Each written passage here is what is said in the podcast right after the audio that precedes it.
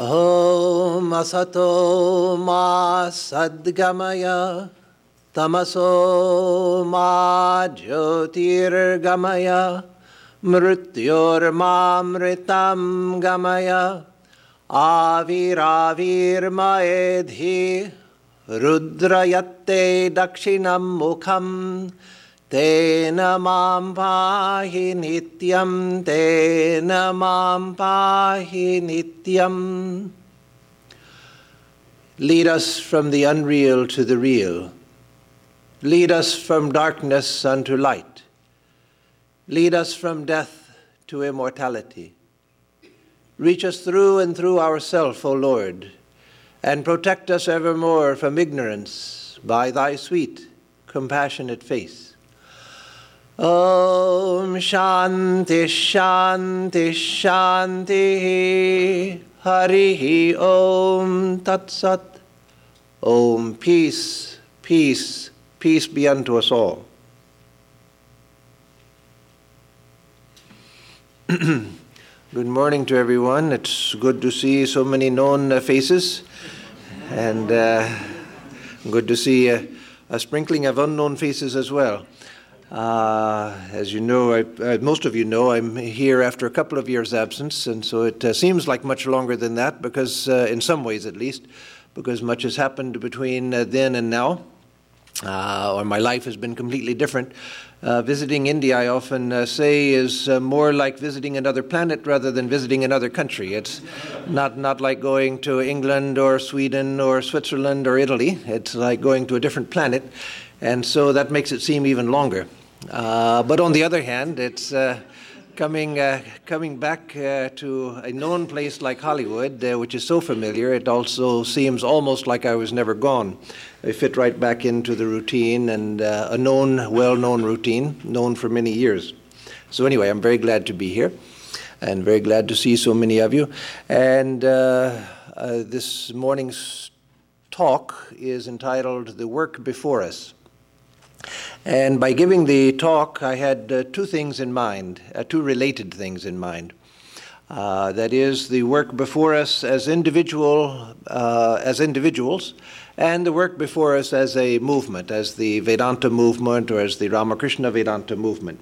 So those two things I want to uh, talk about this morning and uh, the and I want to relate the two because as I'm going to speak about them, the two are very related. Um, the um, I'm going to start with uh, speaking about the movement because the when I come to the individual, I want to speak of uh, the work before us as individuals, as members of a movement. Uh, that is, I'm not just going to speak about generic spiritual advice or uh, generic life advice, but what I see as the work before us as members of a movement, as members of the Ramakrishna Vedanta movement as the movement uh, established by Swami Vivekananda. Uh, so again, it's not, I'm not going to speak about generic spiritual advice. Uh, so the movement as we know it, the Ramakrishna movement, was inspired by Sri Ramakrishna, initiated by Sri Ramakrishna, and you could say directed and defined by Swami Vivekananda. Now, I don't want to make a strong distinction, uh, as strong as some people might, because I don't think that there is a strong distinction between Sri Ramakrishna and Swami Vivekananda. There have been, from the beginnings of the movement, there have been those who have doubted that Swami Vivekananda was taking us in the direction that had been initiated by Sri Ramakrishna. Even among his brother disciples, there were some who had doubts uh, in the beginning years of the movement who felt that Sri Ramakrishna had taught one way about uh, spiritual practice and realizing God. And then Swami Vivekananda came along and talked about organization and service work and so forth. And so people doubted that, uh, some people doubted that this was really what Sri Ramakrishna had wanted. But uh, uh we can, there are several reasons why uh, we can assume that what Swami Vivek, Vivekananda taught what he did was not contrary to Sri Ramakrishna's uh, wishes. One is the Holy Mother, Sri Sarada Devi. Had it not been for her, the movement would have had a much harder time getting started. And I mean, aside from her spiritual power, which of course was foundational to the order and to the movement, uh, but because of her supporting Swami Vivekananda's ideas. When others doubted that Swami Vivekananda was bringing new ideas which Sri Ramakrishna had not taught, uh, then it was the Holy Mother who said, uh, No, it's the Master who is speaking through Swami Vivekananda, who at every turn supported what Swamiji was doing and told others, like Master Mahashoy, the author of the Gospel of Sri Ramakrishna or the Kathamrita, uh, told people like Master Mahashoy that no, what uh, this, Vivekananda is teaching is what the Master himself had wanted, and that the Master himself is working through Swami Vivekananda. Another reason for not seeing a difference between the two is that Sri Ramakrishna himself saw no difference. And he himself had uh, trained Swami Vivekananda, told him what to do. Even on the last day of his life, he was giving uh, the Swami instructions when it was very difficult for him even to speak. And uh, so Sri Ramakrishna himself insisted that he was turning the care of his uh, disciples over to Vivek- Vivekananda. And if you read the things that Sri Ramakrishna said about Swamiji, you see that uh, he had implicit faith, implicit faith uh, in him, and also that he had trained him very carefully, and also that he had pulled him aside many times to give him private instructions which he didn't give to others. Um, and then, the, though I was one of those, uh, uh, in the beginning years, I saw what seemed to be a great difference between Sri Ramakrishna and Swami Vivekananda. Through years of study, I came to see that the difference was one of personality and not one of inner essence. That is, the more you read of Sri Ramakrishna and the more you read also of Swami Vivekananda, the more you see a natural underlying harmony between uh, their teachings, or rather, more than a harmony, an underlying unity. But as personalities, they were distinct. And uh, there's a reason for that. Uh, as I've often said, if Sri Ramakrishna uh, had been able to do everything uh, by himself, there was no need to bring Swami Vivekananda, no, bring, no need to bring the Holy Mother, no need to bring other uh, 16 disciples. Uh, it was because he needed someone like Swami Vivekananda to do things that he himself did not do or could not do because of temperament that he brought the Swami. And so the difference in temperament is natural and something that I find endlessly fascinating because you don't have a monolithic, singular ideal with one, uh, one dimension to it. You have a multi-dimensioned ideal with Sri Ramakrishna, Swami Vivekananda, the Holy Mother, and the direct disciples, all of, uh, all of whom were individual in their temperament. So, um, so I'm going to start with the movement, and uh, uh, because again, it gives context to what I want to say about the individual, and I'm going to speak of it largely as, inspi- as uh, defined by Swami Vivekananda. Now, the Swami said about uh, uh, his wishes for the beginnings of his movement. He said, I want sappers and miners in the army of religion. I want sappers and miners in the army of religion. Sappers and miners meaning those who first go into a country and make way for those that are to follow. Uh, some people, of course, uh, have an allergy to any kind of uh, military analogy, and Swamiji was not talking about real armies, of course, uh, but it's a wonderful analogy if, uh, if you look at it. that I, what I need now are sappers and miners in the army of religion. That is, people who would go in and clear the way for future generations. Clear the way how? Not clear cutting virgin forests and, uh, and so forth, but clearing the way with ideas, with, uh, with principles, with discovering uh, the inner meanings of his uh, teachings and so forth, and Sri Ramakrishna's teachings as well. So, that was for the beginning. Now we're 100 years later, so probably no need for sappers and miners now. But no, the beginnings for Swami Vivekananda are, are certainly several centuries long. He said that he had given enough for the world for 1,500 years. And so we're just at the beginning, just 100 years after his uh, uh, passing away. And he had told Sister Nivedita that for 150 years after, after him, his ideas would go underground. Underground not meaning secret, but that is that the majority of people in the world would ignore them, that they would go underground as far as the world at large goes. But he said that at that time they would be germinating and so they're germinating where? They're germinating among people like you, among people like me, among people like uh, the members of our Vedanta societies and our, our devotees and our, and our monastics. And so we're still very much in the sappers and miners uh, phase, and that will go on quite uh, for a long time. If you look at the history of Buddhism, the history of Christianity, you find that it took centuries for them to get uh, established and to begin to get a uh, what you could see as a tradition. So uh, we're still at that stage, and uh, whether we like it or not, we are there. whether we want to be sappers and miners or not, if we're following the teachings of uh, Vivekananda and Ramakrishna uh, and the Holy Mother, we are sappers and miners. We don't have to uh, think of ourselves that way. We are that. Uh, and what do I mean by that? Because we are the uh, uh, people, you and I and many, many others, thousands of others, hundreds of thousands of others, maybe count in India and around the world. Uh, we are the people who are trying to assimilate the ideas, trying to understand the ideas, trying to absorb the ideas, uh, trying to learn what they mean, trying to assimilate them, uh, identify with them, and then to move forward with them. And as we do that, we are making the way for others. Because again, this is a new venture. Swami Vivekananda did not come, in spite of what many people say. I don't see how there's any escaping it, though many people do escape it. I don't see how there's any way of escaping the fact that Swami Vivekananda was not just a repetition of the past. He didn't just come and say what uh, teachers in the past had said. Yes, what he taught is not contradictory, uh, but he taught a message for the modern age, for people today. Uh, and there was a newness to his message.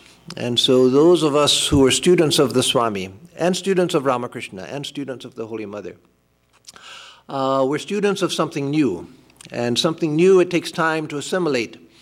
And then, after assimilating, after trying to understand the ideas, then uh, we try to identify with them. And that's what spiritual practice is about the process of identifying with the uh, teachings. Once we've understood something, even a little bit, we begin to try to practice it. And that means identifying with it. That is, taking it from uh, the head and uh, putting it into the, our nervous system, as it were, so that it becomes uh, part of our very being. And then what happens? then what happens is whether we think about it or not, whether we're trying to or not, we begin to express it. We begin to express it. And so uh, we are in the sappers and miners uh, phase uh, because it's still in formation. Sister Nivedita, the great Irish English disciple of Swami Vivekananda, she once uh, uh, said uh, that it took 1500 years of Christianity before one had a Saint Teresa and a Saint Catherine. That is, the great, uh, great exemplars of the heights of uh, Christian mysticism. Yes, there were mystics in Christianity from the beginning, from St. Paul and the, and the apostles of uh, Christ, through the Desert Fathers and Mothers, and uh, all the way through the history of Christianity. But by the time you reach uh, the 15th, 16th centuries, you find the full flowering of Christian mysticism in great saints like uh, Saint Teresa of Avila, Saint John of the Cross, uh, the Saint Catherines, the two Saint Catherines, and, and many, many others. Uh, and so she said, if it took 1500 years uh, for that to happen in Christianity, how can we expect the full flowering of Vivek- Vivekananda's ideas now? She was talking about herself and lamenting the fact that uh, she felt that uh, she had so poorly uh, embodied the teachings of Swamiji. Though one like Swami Ramakrishnananda said that no one had understood Swamiji the way that Sister Nivedita had. And yet she saw that this was just the beginning. Even for her, she felt this was just the beginning. So again, we are sappers and miners. I'll return to this near the end of the talk, uh, uh, this uh, uh, process in formation that, that we are undergoing. But uh, right now, I want to move on to the movement and first talk about what is the essence of the movement, the essence of the movement as far as ideas go. Uh, and then uh, talk about uh, the, as I said, the work before us, what to do with those ideas. So, what are the basic principles that we find undergirding the movement as sort of the inspirations and the, uh, the powers underneath the movement? First, of course, one would have to say that the central idea to the movement, to everything that Sri Ramakrishna said, certainly, was about realization. That is, realization of God or realization of the self. Whether you think of it in personal terms or in impersonal terms, realization, enlightenment. That was the essence of Sri Ramakrishna's teachings. And it was the essence of what Swami Vivekananda taught as well, as I'll show, I hope, in a moment, or at least indicate. I don't pretend to be able to show it, but uh, to indicate at least. Uh, that if you read Swami Vivekananda, you'll find that, like Sri Ramakrishna, that everything he taught was geared towards the goal of uh, realization, towards the goal of experiential religion and the experience of the highest truths of religion. So, uh, uh, Swami Vivekananda and Sri Ramakrishna didn't come to teach politics, they didn't come to teach economics, they didn't uh, come to teach uh, other things, they came to teach spirituality. Now, one of the remarkable things about Swami Vivekananda, as I'll say a little later on, is that he found spirituality everywhere. And so, whether he was talking about history or language or economic theory or whatever he was talking about, he saw every, every aspect of human life as a struggle to express the highest truth. But as far as the essence of what he said, it was always the highest truth that was the essence. People said that to hear him talk about anything, whether it was history or anthropology or uh, language or any uh, uh, uh military heroes like uh, Napoleon and Genghis Khan, uh, to hear him talk about anything was to hear him talk about spirituality because he saw the spiritual heart of everything. But that says that points to the fact that for him, realization, experiential religion, was the heart of everything. And so that's the heart of our movement. Not, not politics, not improving the world. As I'll say in a moment, uh, another facet of his teaching was service. Uh, but the essence of his message was not improving the world, as I'll say in a moment. It was about realization. And in tune with realization and in tune with Sri Ramakrishna's teachings uh, was his message of harmony. That is, the harmony of religions, the harmony of uh, spiritual ideas, the harmony of the four yogas. Um, uh, all of that was uh, a part of his message. So, at the heart of his message was realization, but next to that, and along with that, or side by side, was his idea of service. Again, not service as a way to improve the world, because he, Swami Vivekananda believed that the world is the world. And uh, the idea that we're going to go out and fix things is one of the illusions that we suffer from, and one of the illusions which has caused great harms, harm to the world. In fact, if you look at some of the people who did the most harm to the world as dictators and so forth, they were all people who knew what the world needed. They knew the problems of the world, at least in their own minds, and they set out to crack heads until everybody agreed with them. And uh, so it's that which has done more harm than anything the idea that I know what the world needs. I uh, read recently uh, an interview with a very, very well known name that I won't mention. Some of you might have read it, uh, uh, and so you'll know who I'm talking about, but I'm not going to mention his name. Uh, because I don't mean him any harm, but he's an extremely well known person, one of the uh, most well known people in the world, and not a political leader, a leader in another uh, uh, aspect of life, who said, and this may be a giveaway, he said that uh, the uh, problems in the world are basically just uh, software problems. You fix a few bugs and you can get rid of the problems in the world. What an immature idea. Not that the man himself is stupid, but what an immature idea to f- think that the, world is basically just human society is just basically software, and just need a few uh, programmers, a few engineers to get in there and uh, and uh, tweak the programming a little bit, and there'll be no more, no more problems in the world which shows a profound misunderstanding of the nature of the world. And so Swami Vivekananda, uh, over and over, hit on the head that idea of improving the world. And yet he taught service as the, uh, uh, his twin ideal. He said the ideal for his movement was twofold, and not just for the monks, for all of us. Because the movement is all of us. The movement is not about monks or about nuns. It's about all of us. He said, Atmano mokshartham jagadhitayacha, for one's own liberation and for the good of the world. That's the ideal for all of us. Those, at least what, what I mean by all of us, is those who consider themselves followers of the Swami.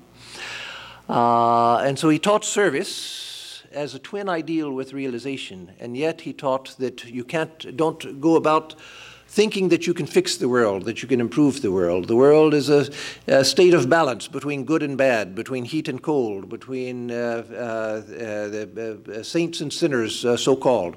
Though he said that we should transform our vision so that we don't see saints and sinners, we see only all as God, see the divinity of all.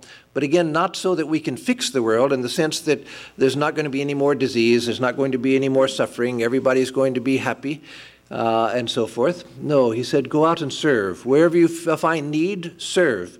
But again, not with the idea that I, Swami Atmarupananda, am going to help somebody. I, Swami Atmarupananda, am going to fix the problems of the world. No. In fact, in Karma Yoga, some of you know that I've been in India working on the complete works of Swami Vivekananda. And one of the things you find that was done in early editions of, uh, the, of his works, like Karma Yoga, was that uh, uh, many uh, people were afraid that uh, Swami might look too extreme, and so they wanted to turn him into a nice gentleman. And so you find expressions of his, like in Karma Yoga in one place. It has in the Karma Yoga that we know, it says, Swami Vivekananda says, uh, this idea of helping the world, take it out of your mind.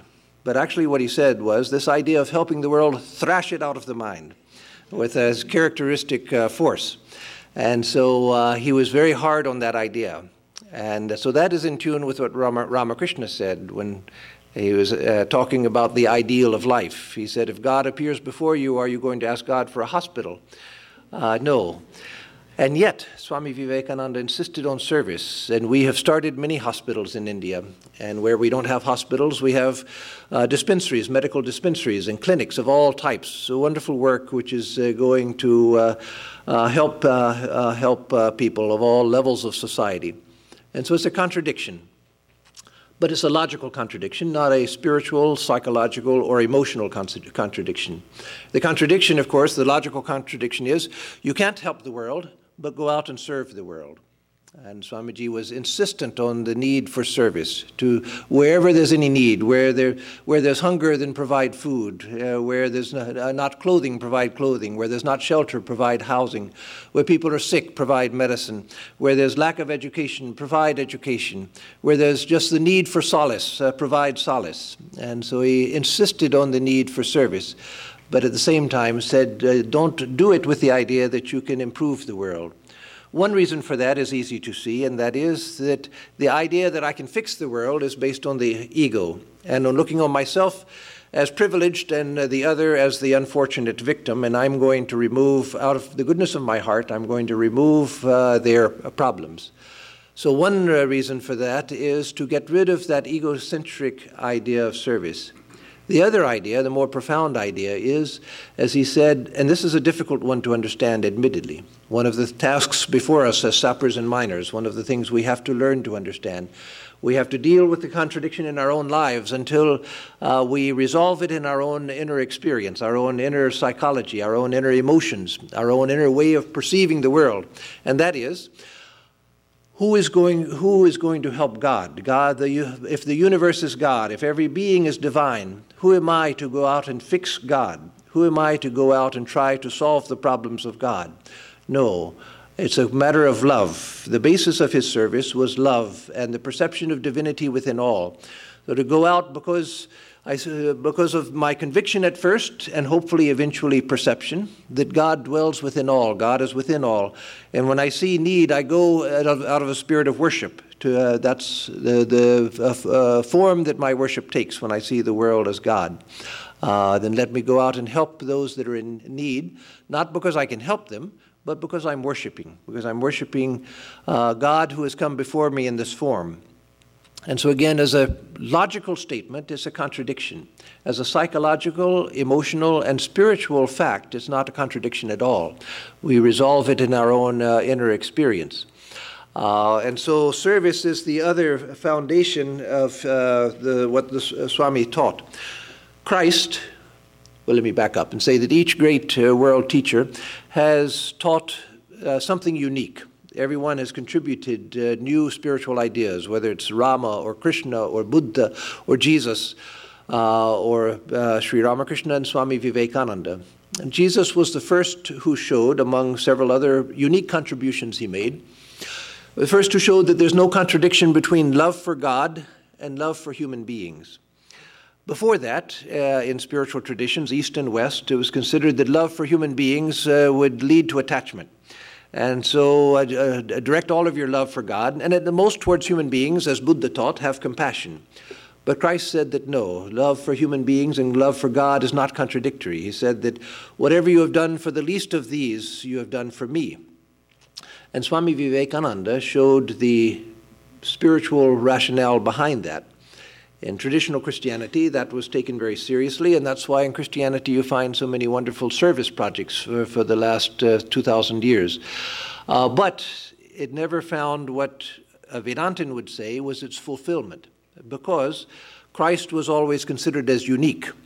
And so when you serve the least of these, you're not really serving Christ, uh, you're making Christ happy, because the, the person that you're serving is not really Christ uh, except in sort of a poetic sense. But from a Vedantic sense, what Christ meant was no, they are me. I am them. If you're serving them, you are serving me. There's no difference between uh, the uh, person that Christ said that's suffering in prison, the person who's hungry, the person who's uh, unclothed, etc., and Christ. And so serving them is serving Christ. Or as Swami Vivekananda put in universal terms, uh, everyone is God, everyone is divine. So anything that you do for anyone, you're doing as direct service to God, not God sitting in their hearts. That's an okay idea, it's not a bad idea, but that's the old dualistic idea that God is sitting in their hearts. And so I'm serving them, but I'm really, I'm really worshiping God who's in their heart. Well, no, why make a distinction like that? Why set up a distinction between the person you're serving and then somehow there's this little God sitting inside the heart that uh, my love is directed towards that, uh, but I have to get to that through this, uh, this uh, person who's sort of in the way? Uh, no. Uh, the person is God. There's no distinction. And so the service is worship. There's no distinction. That's a difficult idea to internalize. We can understand it. First, we have to understand it. Then we can internalize it. Then we can come to the point where it begins to become uh, a matter of our way of thinking. And then, hopefully, eventually, and certainly it will, because uh, there have people who there have been people who have done this. It will become a matter of realization, where we actually see God within others. We actually, well, again, not seeing God within others. We'll see others as God. It actually becomes a matter of perception. So we can expect that to happen also because many have done that. And Swami Vivekananda lived in that consciousness all the time, as did Sri Ramakrishna. So um, uh, uh, they taught uh, realization but also service, and that service is, is worship. And so further, Swami Vivekananda showed, besides uh, realization and service as twin ideals. He also showed, as I said earlier, and I want to make a third point of this uh, as far as underlying the work of our order, that all human striving is connected to the striving for God. That the motivation behind the criminal is the same motivation as what motivates the saint, that the motivation is not different. The level of ignorance, there's a big difference the criminal thinks that by hurting others and that by taking from others or by killing others, he can make his, uh, himself and uh, his people uh, uh happy. Uh, the saint knows that no, that's the way to uh, self destruction as well as destruction of the other. But the motivation is the same. They're seeking the same thing, they're seeking the same joy. One is seeking it in a way with understanding, the other is seeking it through ignorance.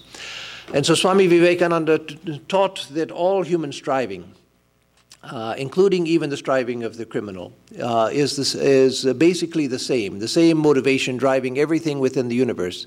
The seeking for love, the seeking for understanding, the seeking for existence, the seeking for life, the seeking for the continuation of existence, etc. Uh, that the motivation is the same. And so uh, uh, when we have that, then we have uh, a level of understanding which makes room for everything within life.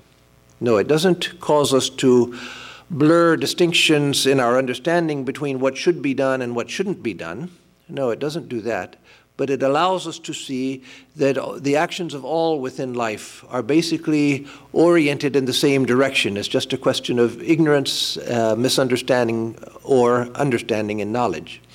And so that allows us to give a place in life for everything There are many people who don't want to give a place in life for everything. In fact, most people don't. They want to see bad people as com- something completely disconnected, as evildoers, as people that should just be destroyed. Uh, but no, Swami Vivekananda never taught that. He said, uh, for instance, that the woman walking in the street, how dare you sneer at the woman walking, in the, walking the streets, meaning a prostitute. How dare you uh, uh, sneer at the prostitute. She is my Christ, whose street walking is the preservation of the chastity of other people. And uh, so he saw this grand vision of balance where everyone was seeking the same thing, some ignorantly, some with knowledge. And where there's ignorance, he said, "We'll give understanding if they're willing to take it. Don't try to force it on people. People respect everyone and where they are in life, uh, but spread understanding or spread the availability of understanding, but don't condemn. And so that also was a uh, pillar of his understanding. So now uh, let me deal a few minutes with the work before us as a movement. I've talked about some of the most basic principles. There's much more that could be said, finer principles of many types, but so, the most basic principles. So let me talk about our, the work before us as a movement.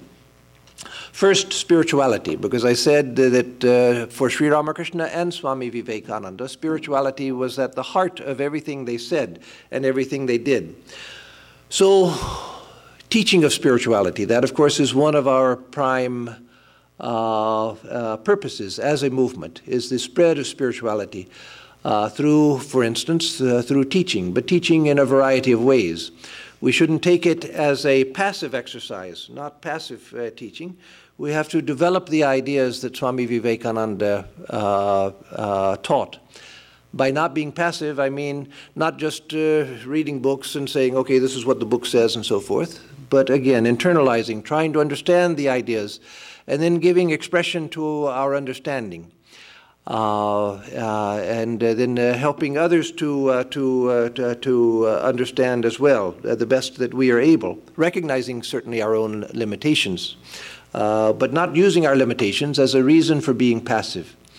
That is, to be uh, to take this as something that uh, has to be done, something to develop the ideas left by Swami Vivekananda. What does he mean when he says that religion is the manifestation of the divinity within man? What does he mean when he says that education is the manifestation of the perfection already within man? Of course, meaning using man generically, as he did, as he always did. What, does, uh, what did he mean by that? Those are things that we have to think deeply about. We have to study and think deeply about. Examine our own experience in life. Uh, examine our own experience of life and see what that could mean, and then find ways that that becomes practicable in life. Swami Vivekananda didn't teach passive ideas. He taught ideas that are full of life, full of power. And so imagine what could be done in a country like America or like India or like Kenya or wherever in the world we are if enough people took up this idea that education is the manifestation of perfection already within. If they understood that idea at a deep level and then began to develop curricula and teaching methods based on that idea, uh, what a wonderful thing that would be. Or if we, again, develop this idea that religion is the manifestation of the divinity already within. Uh, what that really means at depth, taking that idea in, thinking about it, examining our own experience and trying to understand what it means, and then understanding it at a deeper and deeper level until we can begin to work with it, until we can begin to let that uh, speak through us. Uh, what Swamiji meant when he said that if I had my education to do over, uh, then I wouldn't, if, and he said, if I had my education to do over, and if I had any say in the matter, I would not stuff my mind with facts, but I would learn to control my mind, because once my mind is controlled, then I can take up facts at will and retain them and assimilate them. Uh, so what a different idea that would uh, give to education if people were to take that up seriously, to think about it and to figure out how can we practicalize it. Swamiji said many times that I give you the idea when talking to his disciples. He'd say, I give you the idea, you work it out. Well, he gave many, many ideas, and it's for us to work them out. It's for us to, uh, to uh, d- uh, develop them. Once, when I was in the beginning of my spiritual life, uh, a, a, Swami that I was living with at that time, not here in Southern California, Swami used to uh, ask us to uh, do work on building a new monastery. And so none of us had construction experience. So one day we were uh, reading books on construction so that we could learn how to do what was required of us. And he saw us reading books and he said, I didn't tell you to start an engineering college. I said to build buildings. Get out there and build buildings. Well, the problem with that is, unless you know how to build, uh, uh, you're going to get in trouble quickly, as we did. and uh, so, with the practice of spiritual ideas, like this uh, same Swami would tell us, just do karma yoga, just work, that's all you need to do. Well, that's fine, but everybody in the world is just working. And what are the results? Not very good. So if we want to learn karma yoga, we have to think, learn what the principles of karma yoga is, are. We have to uh, study them, we have to examine our experience, we have to play with them, we have to experiment with them, and gradually learn what they mean in experience and how to internalize them, how to practicalize them, how to embody them in life. And so all of that has to take uh, place. And that's left for us, the sappers and miners, uh, to do because we have to know how to practice karma yoga, how to practice jnana yoga, how to practice bhakti, how to practice raja, how to serve, how to understand that uh, uh, all beings are divine. These are all ideas we have to internalize. So we have to d- develop the ideas left by Swami Vivekananda, and we have to find effective means of teaching effective means of teaching. Not that if the means are perfected, then everybody is uh, suddenly going to find themselves taught. No. Uh, but we have to experiment with means of teaching. And certainly nowadays, uh, with the changes in society, people expect more participatory uh, uh ways of, uh, of absorbing information, seminars and retreats, and participatory exercises. And we also need to experiment with in depth in- instruction for those who want it. Some want the general ideas, and that's enough. That's what they want, and with that, they can go forward with their life, and that's fine. Their needs should be uh, uh, fulfilled. Others want uh, something which is in depth. They want to go in more in depth, so we have to provide that as well. Not just for monastics, but uh, for, uh, for everyone that, uh, that wants it. So we need to experiment with in depth instruction for those who want it. We need to experiment with ways of teaching meditation. Uh, for instance, uh, in the Buddhist tradition, they, there's a lot that we can learn because they take meditation as a step by step process. And so we also, in our movement, need to experiment with the teaching of meditation, with the instruction in meditation, with helping people to, to go step by step in learning meditation. Graduated means. We have to, uh, uh, with uh, uh, teaching again, we need institutions for teaching as well. Uh, institution, we need retreats where people can go and retreat, and that we have. Many of our centers now have retreats. We need places, and we need more of them, places where people can go uh, to practice for some time as they're able. Ramakrishna said, to go for a weekend or for a month or for a year as you're able to, again, speaking to devotees. From time to time, go for a day, for a weekend, for a, a week, for a month, for a year as you're able, whatever you're able to do, uh, to practice in solitude. And so we need places where that is possible, where practice is the emphasis and where people can deepen their spiritual practice. We need Vedantic educational institutions, and I don't mean just schools for uh, kids, that also would be good. But even before that, we need uh, institutions where people can go to study. Those who want to study more, they can, they can either on a uh, part-time basis or full-time basis, to get uh, deeper in the uh, in the teachings and the ideas, if if that's what they want. So we need to provide environments, uh, retreat environments, and teaching environments. Uh, we need to offer also levels of commitment as we already do to some extent, but that also we can develop further. Again, we should look on ourselves as just beginning the process of developing Vedanta in America, in other countries. Uh, we're just beginning the process. For instance, there's the idea which has been talked about for a number of years now, and which I think is a very good idea, needs to be talked about more, developing some sort of what in the Christian world is called an oblate system or the third order system.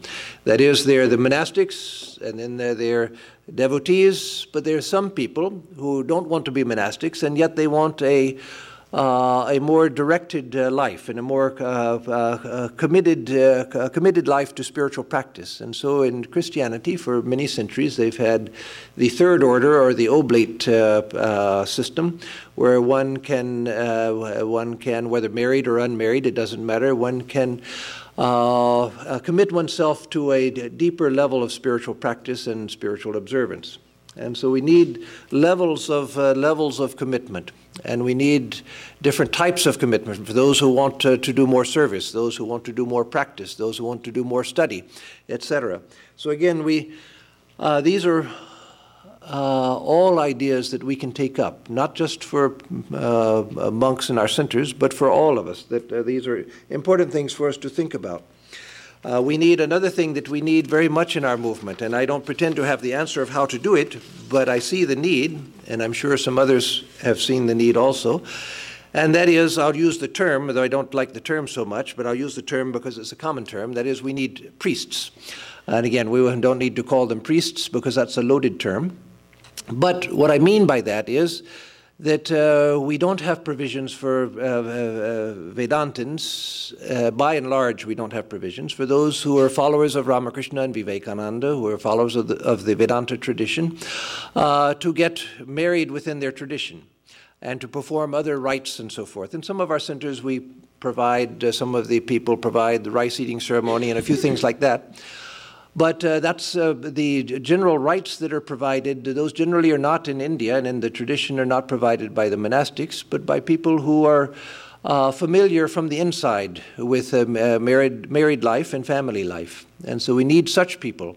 Uh, uh, who uh, are trained to both to perform weddings, not just wedding blessings, as some of our monks and nuns do, but actually perform weddings and perform such ceremonies and perform other ceremonies that may, might develop, or traditional ceremonies as well, like the rice eating ceremony. So these are all uh, uh, th- things that um, uh, need need to be need to be done. Um, the harmony of uh, harmony of religions as well. That's another idea that it seems like it's one of our foundational ideas, certainly. Uh, but it's still an important idea. You may say that, well, now there's so many interreligious movements, and every sizable town has an interreligious council and so forth. But I've done a lot of interreligious work, and I'm still doing a lot of interreligious work around the country and around the world. And there's still a great need for what Sri Ramakrishna and Swami Vivekananda taught. Not that we're to go into interreligious councils and say, okay, now we've got what you want and we're going to tell you how to do it. No, you can't. Uh, you have to proceed with respect for everyone and the re- opinions of everyone if you're going to have dialogue. We're not going in to teach people. But the message which they gave of harmony, the underlying reasons for harmony, that's still something the world needs. You'll find that most municipal interreligious councils, they get together because uh, they don't want to fight. And so even many members of interreligious councils around the country will say that we need to talk together so that we won't fight with each other. And that's about as far as most people see interreligious uh, uh, dialogue as going. It keeps us in harmony, and we can say, oh, your, your practice is interesting. What you do at your temple is interesting. What you do is interesting. Uh, you may not be right. Uh, uh, you may all be going to hell, but it sure is interesting what you do. so there's a great need for something that goes deeper, something that sees the underlying harmony uh, uh, beneath religion itself, which sees, as the Vedic people saw, and as Swami Vivekananda, in tune with Ramakrishna's realization, saw, that religion is one thing. There's, there's only one thing which is called religion, but there are many, many ways of doing it, countless ways of doing it. And the different ways of doing religion are what, in larger groupings, we call different religions. But really, religion is one thing, it's one search. And that everybody is within the search of religion the atheist, the agnostic, the person who never thinks about religion, even enough to be an atheist or an agnostic. Everyone is uh, seeking uh, what the religious person searches. And so Vedanta makes room for everyone within the scope of religions. It sees even the, the, the, uh, the strivings of physical matter to be religious in nature. Everything is uh, religious in nature. And so we need a vision of religion that makes room for everyone, not a vision of religion which says, Uh, every, everybody should be a member of our religion. Everybody should be a member of our Vedanta society, uh, and uh, because we're the universal religion. No, a vision of religion which makes room for everybody where they're already at, which sees religion as something universal. And so there's a great need in the world for that, a deeper, uh, deeper vision of uh, interreligious dialogue. And you see that taking place in some places, but it's still a very, very small minority of people who are dialoguing with the idea that uh, we're all going in the same direction, but in, uh, uh, in our various ways, and that that is good, that it's good to have these various ways. So the harmony of religions. Um, and then uh, service also is something which is very much necessary as a movement. We haven't had much in this country. We have had some, so some uh, some, uh, efforts of uh, soup kitchens and uh, and helping out with schools in Mexico and other different things like that, and those are good. Uh, but that also is something that we need to develop and find ways of uh, involving our people in service projects. Why is that important? Because it was so much a part of Swami Vivekananda's vision. That is, there's room to worship people uh, in this sense of service everywhere. You just look around and you see plenty of opportunities for service. And so, why not, uh, why not do that uh, when opportunity arises? Why not do it in an organized way, as our order does a lot of in India? But it shouldn't be restricted to India. The old idea was that India is a poor country, it needs service. America is a rich country, it doesn't need service, it uh, needs uh, some spiritual teaching. But no, service is a universal urge, and it's something that uh, uh, uh is a need, a universal need as well. And so that's something that to internalize Swami Vivekananda's ideas of service, and then to uh, and then to form fine fields of of service and engagement. So there are many other things I could say about the movement, but time is uh, short, so let me uh, speak now about uh, the work before us as individuals. As I said, it's connected to the topic of the movement because as I want to uh, develop it very briefly, I'm not speaking about just uh, uh, individuals and their spiritual life. That's very important, and that's usually what we talk about. But I want to talk about us as members of a movement, of a much larger movement. And again, the Ramakrishna Sangha, the Ramakrishna movement, the Ramakrishna family includes all of us. It's not uh, monastics, it's all of us. So the movement gives context to the individual. Why would anyone even want to be part of a movement? It's because uh, a movement gives a, a, a, context for us and it gives a support for us. And so the movement uh, has importance for the individual, and the individual has importance for the movement because the movement is made up of individuals and their common ideals.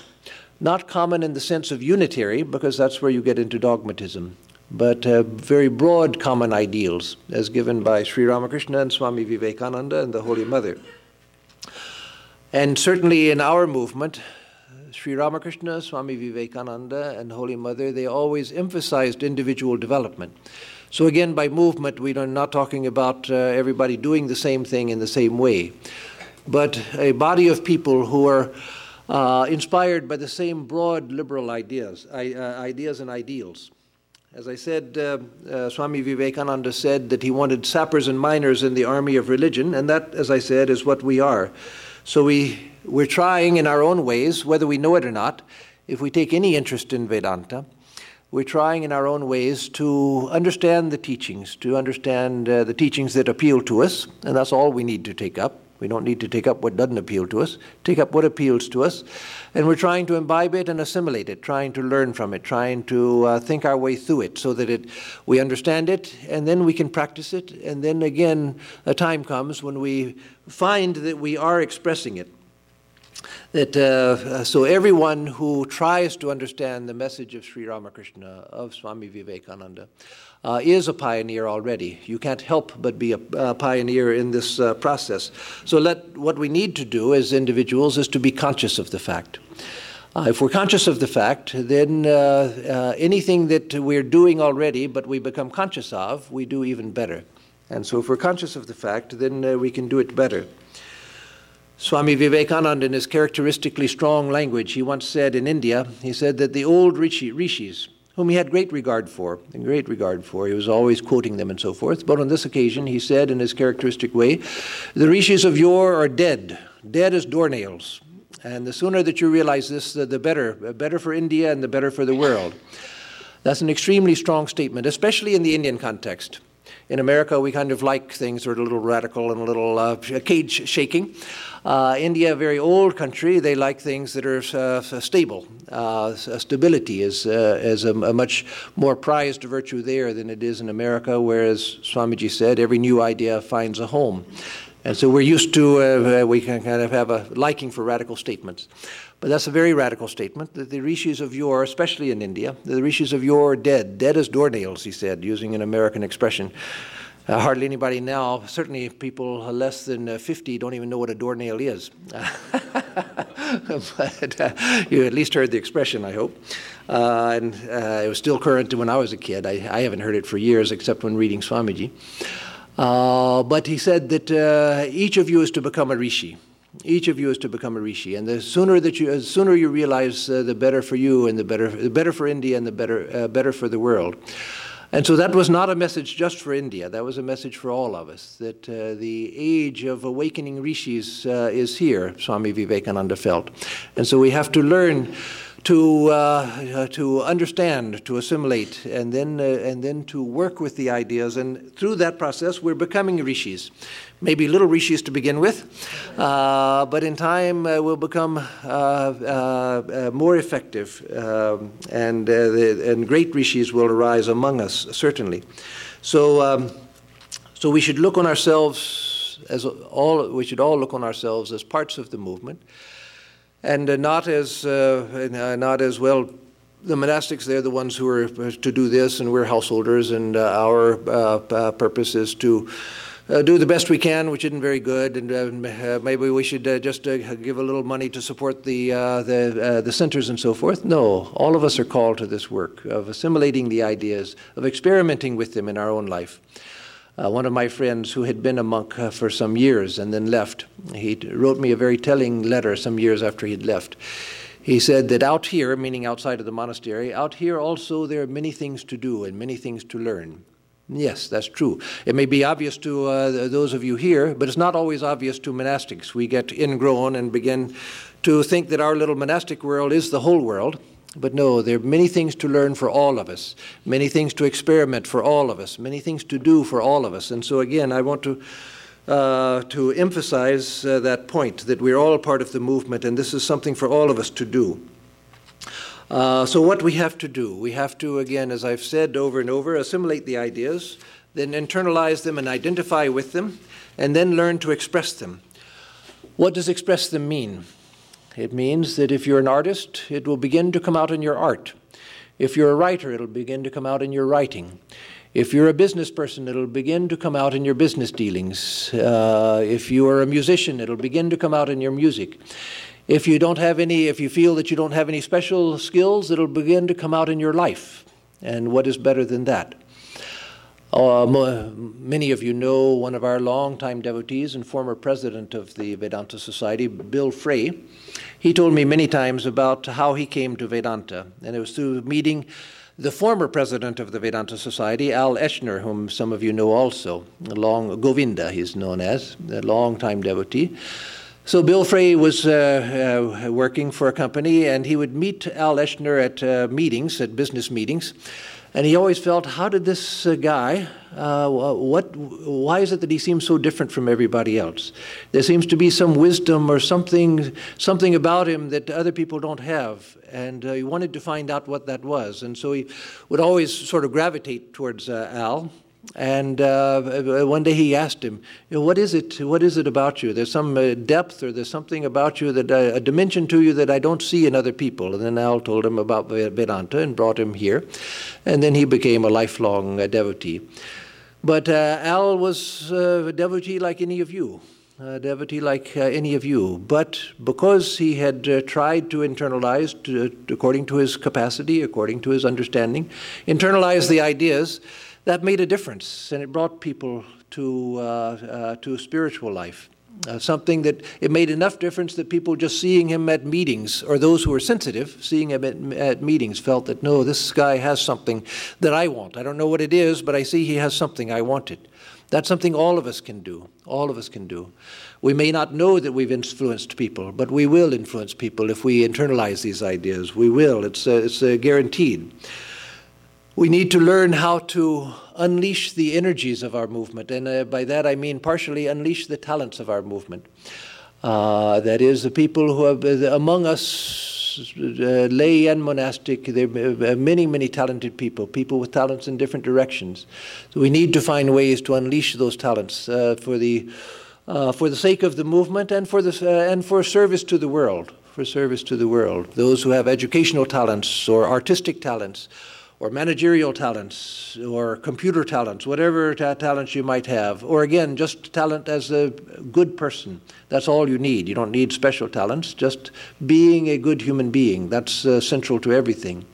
Then uh, those uh, uh talents must uh, uh, be manifested and made use of.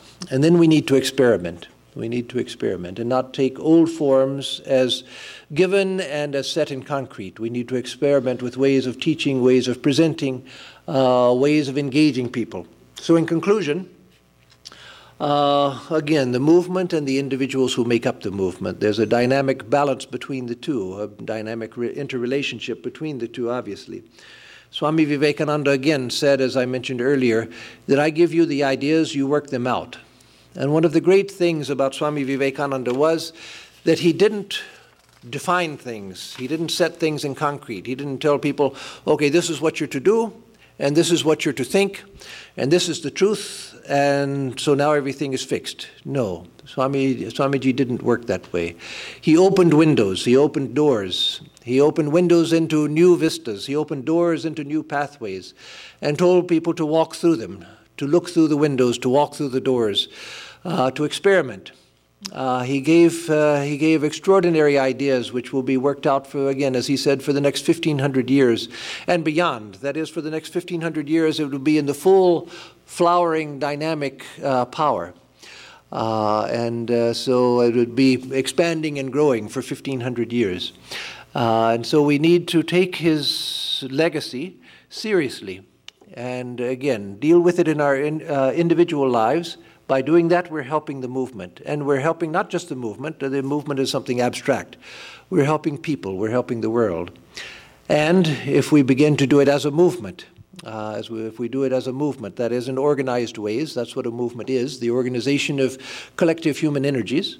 If we begin, begin to do things, experiment with things as a movement, then we'll find that uh, great things will come in the future that we're not at the end of the road, we're not even yet at the beginning. We're still trying to figure out how to put our first step forward. And so, in that, uh, uh, let us all come forward and figure out how best to do that for our own good, for our own liberation, for our own spiritual good, and for the good of the whole world.